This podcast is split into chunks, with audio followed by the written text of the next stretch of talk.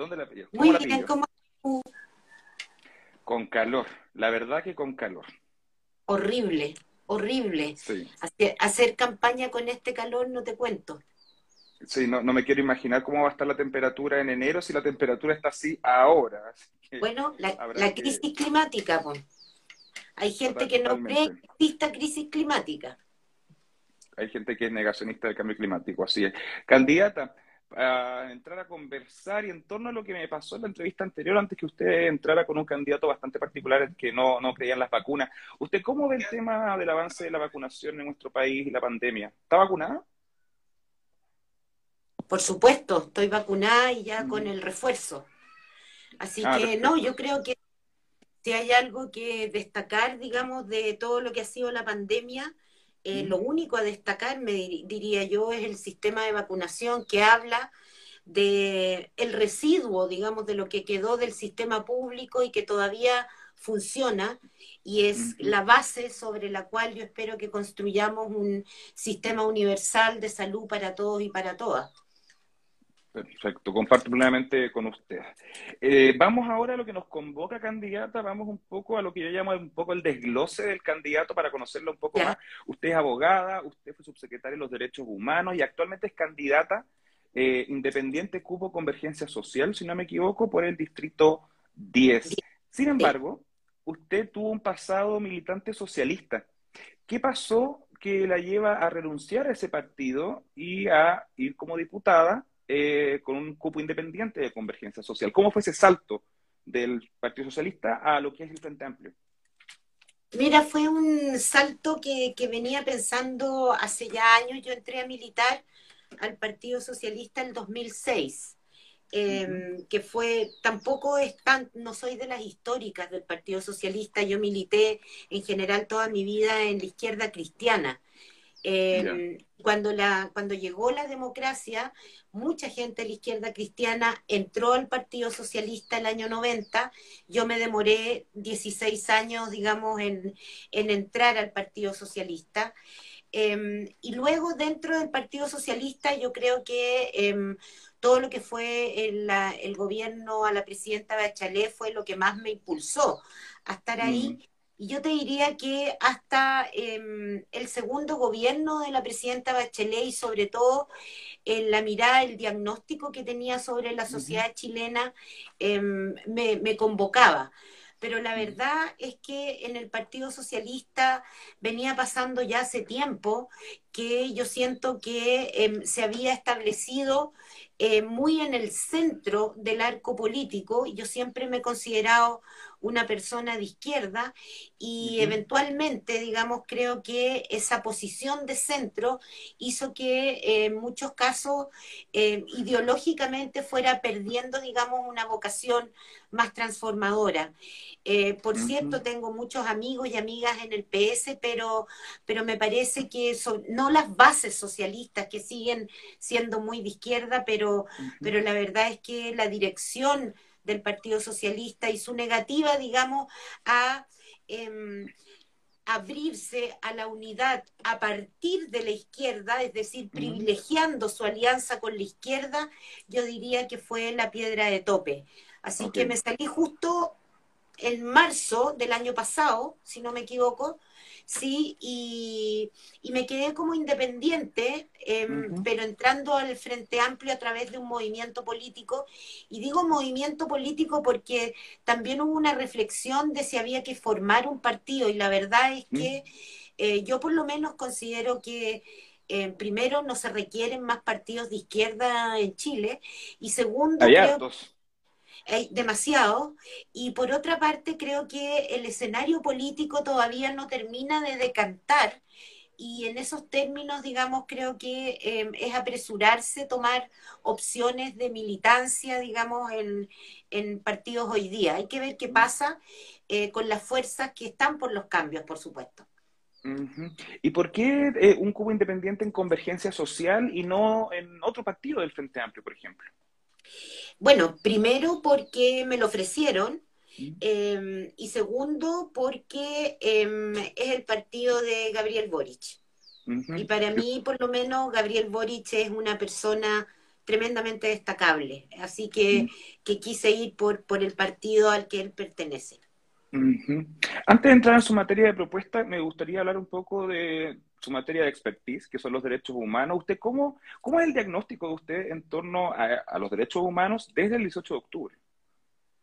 No, yo creo que todavía no hemos logrado sobreponernos a la crisis de de derechos humanos que vivimos el 18 de octubre, que ojo, la gente cree que em, se produce en ese momento, pero la mm. verdad es que venimos viviendo una crisis de derechos humanos bastante estructural desde... Eh, desde, desde la época de la dictadura, sobre todo en materia de derechos sociales, que no están, como sabes, están débilmente resguardados y en algunos casos ni siquiera están reconocidos por la constitución actual porque es una constitución que se ancla, digamos, en un estado mínimo y donde es el mercado el gran distribuidor de bienes, digamos, en, en general. Y ya sabemos y hemos visto, y la población lo ha padecido durante estas décadas, que el mercado no es capaz ¿no es cierto?, de eh, poner por encima el bien común y sobre todo a las poblaciones más vulnerables. Entonces, eh, yo diría que hay una crisis de derechos sociales, que son parte de los derechos humanos, que viene de la época de la dictadura. También hay una crisis en materia de derechos políticos, pensando que el único canal, el, único canal institucional de participación que tenemos es las votaciones cada cuatro años. No hay mecanismos de plebiscitario, son muy escasos y muy excepcionales de acuerdo a la Constitución. No hay mecanismos a nivel local, ¿no es cierto?, ni a nivel regional em, que puedan recoger, ¿no es cierto?, lo que, em, lo que la población, lo que los distintos sectores en los distintos territorios quieren. Y esa es una de, de las grandes deudas, yo creo, de este proceso. Y por último, están los temas de, eh, de no discriminación, que yo creo que en los últimos años sí han tenido avance, se han reconocido y visibilizado las disidencias sexuales, también los niños, niñas y adolescentes. Empezamos a ver cómo las organizaciones que em, trabajan por los derechos de las personas en situación de discapacidad están cambiando el foco de un foco asistencialista a un foco de derechos y lo mismo con las personas mayores y las personas migrantes. Entonces, eso todavía hay que profundizar más y yo creo que va a ser clave la constitución para fijar esa cancha que, sobre la cual después habrá que legislar y eh, también eh, adoptar políticas públicas. Candidata, mire, yo nací un mes después de que asumiera Patricio en la presidencia de la República. Y desde que tengo noción. Sí. nací en democracia. Soy hijo de la democracia. Eh, hija, hija de, de Pinochet, lamentablemente. Pero bueno, son etapas de, la historia. Y le quería tocar ese tema porque desde que tengo noción de mi existencia, el tema de las violaciones a los derechos humanos cometidas en la dictadura de Augusto Pinochet siempre fueron muy recurrentes, eh, no solo en épocas electorales, sino que durante el transcurso de los años del gobierno que haya tocado.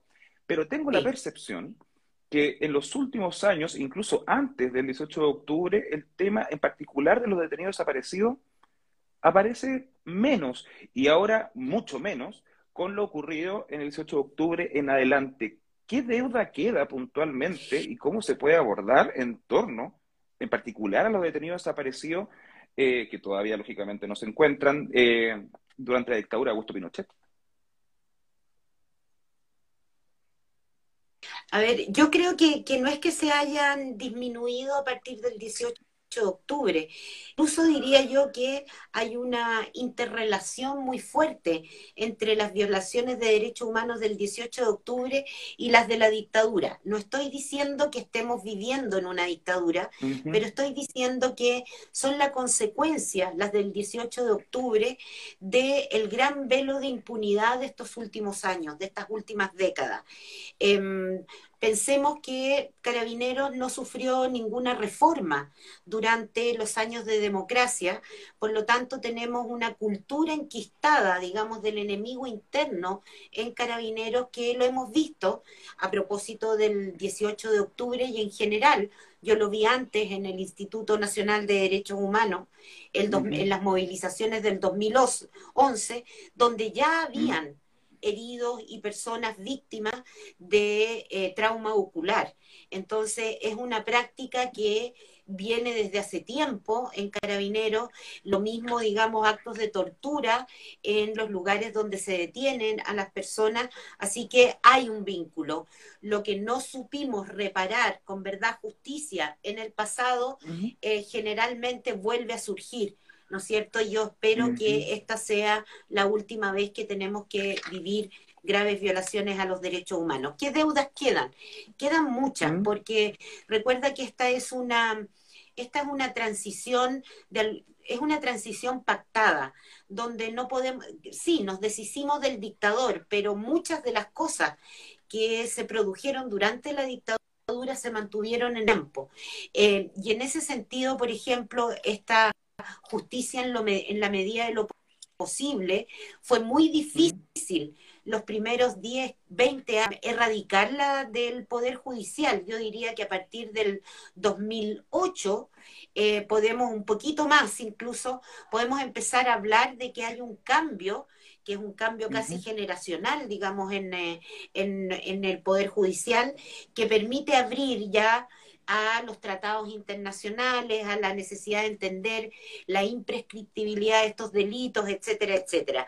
Pero queda pendiente mucho, mucho porque es mínima em, la cantidad de restos de personas de detenidas desaparecidas que se han recuperado. Ahí hay un tema pendiente em, de un plan de búsqueda que permita dar las personas detenidas desaparecidas y también con em, los ejecutados políticos cuyos restos, digamos, no se han eh, entregado. Ahí hay un tema y por lo tanto hay que fortalecer la institucionalidad pública y ponerle urgencia a esto, porque el paso del tiempo nos va dejando sin testimonio, sin testigos, sin pruebas, y por eso es tan importante. Eh, por otra parte, creo que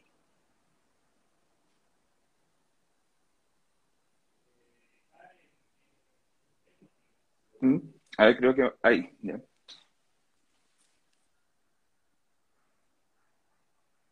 A ver, creo que hemos perdido un poco el contacto con Lorena Fríes. Ahí sí, ahí, ahí, lo estoy, ahí, lo estoy, escuchando. Ahora sí lo estoy escuchando. ¿Me puede, sí, ¿me podría repetir lo último? Sí. Sí. Eh, lo que te decía es que también hay una gran deuda y en términos concretos es una violación flagrante a los derechos del secreto 50 años sobre los antecedentes Valech.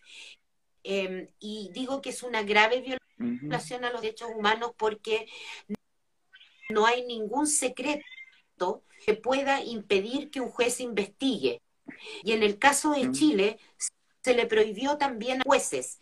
Cierto es que las víctimas de tortura, los vivientes pueden recurrir a los tribunales y pedir que se investigue. El punto es que estamos revictimizando a las víctimas de tortura y eso no puede ser. Tercero, creo que em, hay una esencia absoluta de políticas de memoria. Eh, no hay una ley marco que permita de establecer los sitios de memoria como parte del patrimonio nacional y que tengan también apoyo constante, hablo de presupuesto, digamos, para mantener eso y contribuir a que em, los jóvenes de las nuevas generaciones vayan conociendo lo que fue ese pasado oscuro eh, y por tanto también aprendiendo, digamos, que ese tipo de situaciones no se pueden volver eh, a vivir. Em, y por último, creo que tenemos pendiente también una oficina permanente de calificación de víctimas. Porque todavía hay víctimas que ni siquiera prestan testimonio ni en la comisión los familiares ni víctimas o sobrevivientes de tortura que alcanzaron a presentar sus testimonios en las comisiones. Por lo tanto, hay harto pendiente. Perfecto, perfecto. No, la, estaba escuchando, hubo un lag ahí con la imagen, pero la estaba escuchando atentamente. Candidata, le voy a preguntar por alguna propuesta en Sí, estoy acá, estoy acá, la estoy escuchando, que hay un poco de, lag en el video y el audio, pero la estoy escuchando. A lo, a lo que voy, candidata, es que le quiero preguntar por una propuesta que tenga eh, en torno, de materia legislativa, por supuesto, pero en directa relación con el distrito que busca representar y que no sea de derechos humanos.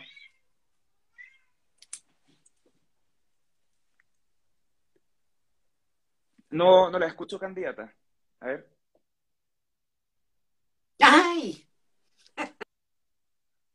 Em, bueno, yo creo que lo primero es un tema de seguridad. Que hay un problema de seguridad como de derecho humano.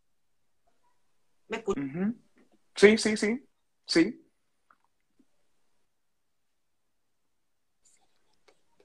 ¿Aló? Sí, sí, la, sí, la escucho, la escucho. Juan, ¿estás La escucho, sí, la sigo escuchando. Sí, la sigo escuchando, solo que se pega la imagen, pero la escucho perfecto, así que continuemos nomás. ¿Me escuchas? Oh. Voy a incorporar nuevamente a Lorena Fríes, que tuvimos ahí un tema, la voy a incorporar de nuevo. hay un tema ahí de conexión, pero rápidamente yo creo que ya la vamos a poder incorporar nuevamente. Voy a, voy a invitarla a Lorena Frías a que se sume nuevamente a este live para y seguir, seguir conversando lo que estábamos conversando. Así que vamos a esperar que tome contacto de nuevo con nosotros para volver a hacerle la pregunta y eh, redondear ya esta, esta entrevista. Ahí sí. Así que ahí estamos. Ahí, a ver.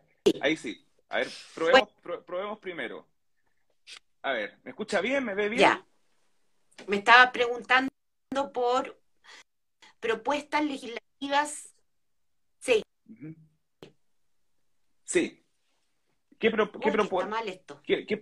¿Qué, propone en materia legislativa en beneficio del distrito que busca representar, pero que no sea vinculado a derechos humanos? Bueno, yo creo que hay dos situaciones. Así que cualquiera de las dos, o las dos. Eh, una tiene que ver con eh, seguridad.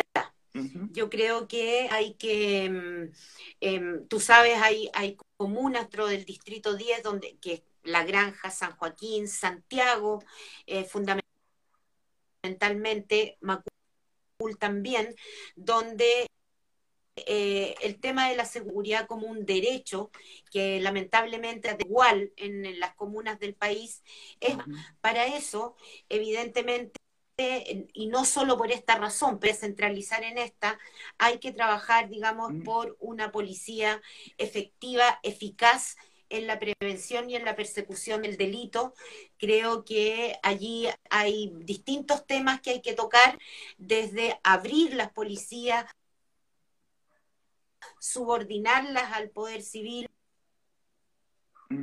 eh, también, digamos, despejar el tema tema de corrupción dentro de carabineros que le ha hecho tanto daño, me parece que calificarlo y probablemente las especialidades de manera en materia de narcotráfico es lo que está apremiando, digamos, a vecinos y a vecinas en distintos sectores, algo que vaya en retroceso justamente, pero es capaz, ¿no es cierto? No solo de agarrar a quienes están, ojalá en los niveles más, porque siempre agarran a, los más pequeños, que son fundamentalmente mujeres, eh, que lo hacen por sobrevivencia, em, pero me parece que ese es un tema clave. Necesitamos una sociedad que se sienta segura y que confíe en el y en la otra. Y la, la legitimidad en la que está hoy día Carabineros en todo su funcionamiento, hace mucho daño y hace que la gente se sienta segura aún.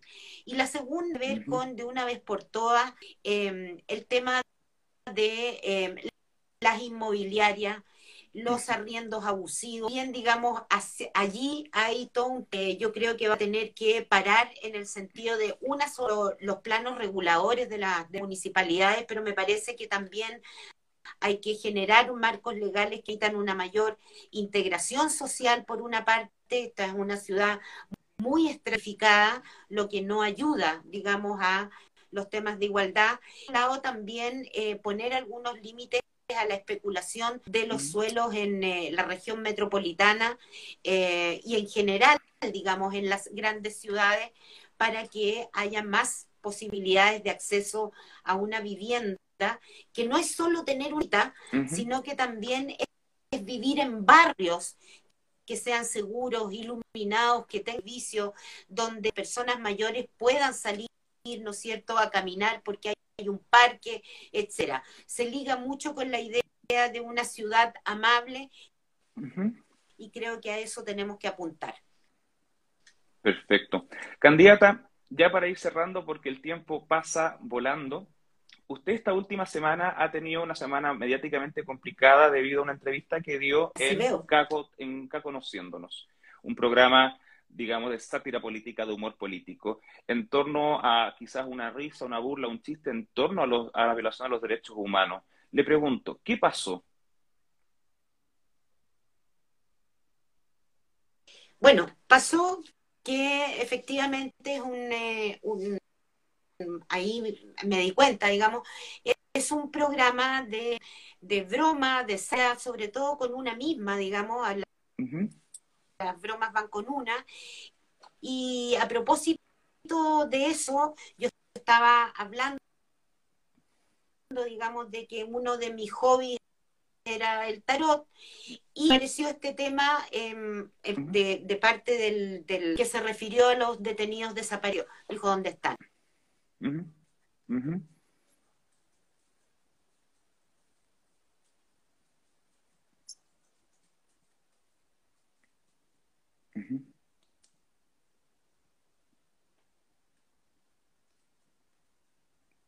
Mm. Dos meses, video me di cuenta de el daño que podía haber generado y pedí disculpas inmediatamente, digamos, por, eh, em, por lo desubicado, digamos, de, eh, de texto en que se dio eso. Eso pasó, pero yo te diría que eh, sí es un error y insisto, eh, eh, me disculpo respecto de todas las que se puedan haber sentido afectadas, sobre todo llevan 40 años buscando a sus seres queridos, no voy a ser yo y además no hay nada que avale mi trayectoria, eh, que años de trabajo en los derechos humanos que yo me ande riendo de, eh, em, del dolor ajeno. Así que, de, hecho, de hecho em, lo, lo puse también, o sea, para mí fue importante, yo inicié mi vocación por los derechos humanos a propósito de una pega que tuve en la Vicaría de la Solidaridad, donde como, estudiante no titulada o egresada no titulada, me tocó ver el horror. Candidata, candidata, un, segundo un segundo, en torno, em, he, tenido un poco de problemas de, conexión eh, con el audio. Yo desde ahí, digamos, seguí adelante con, con eh, que después me llevó por caminos insondables, todo de, todos de derechos humanos, pero a participar en una organización de derechos de las mujeres como la Moral, después a crear una organización que trabaja también derechos humanos y a estar en el Instituto Nacional de Derechos Humanos, un acento, eh, yo te diría precursor.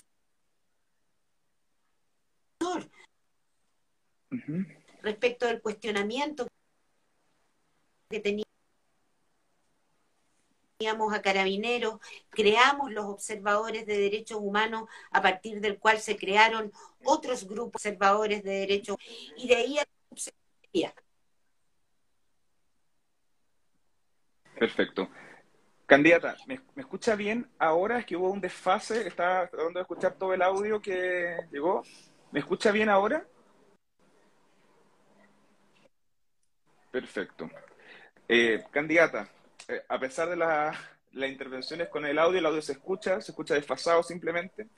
Así que gracias también por su respuesta.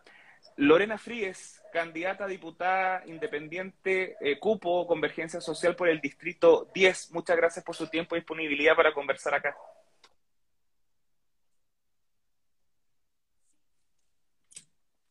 Hasta luego, candidata. Que esté bien. Chao, chao. Sí. Sí,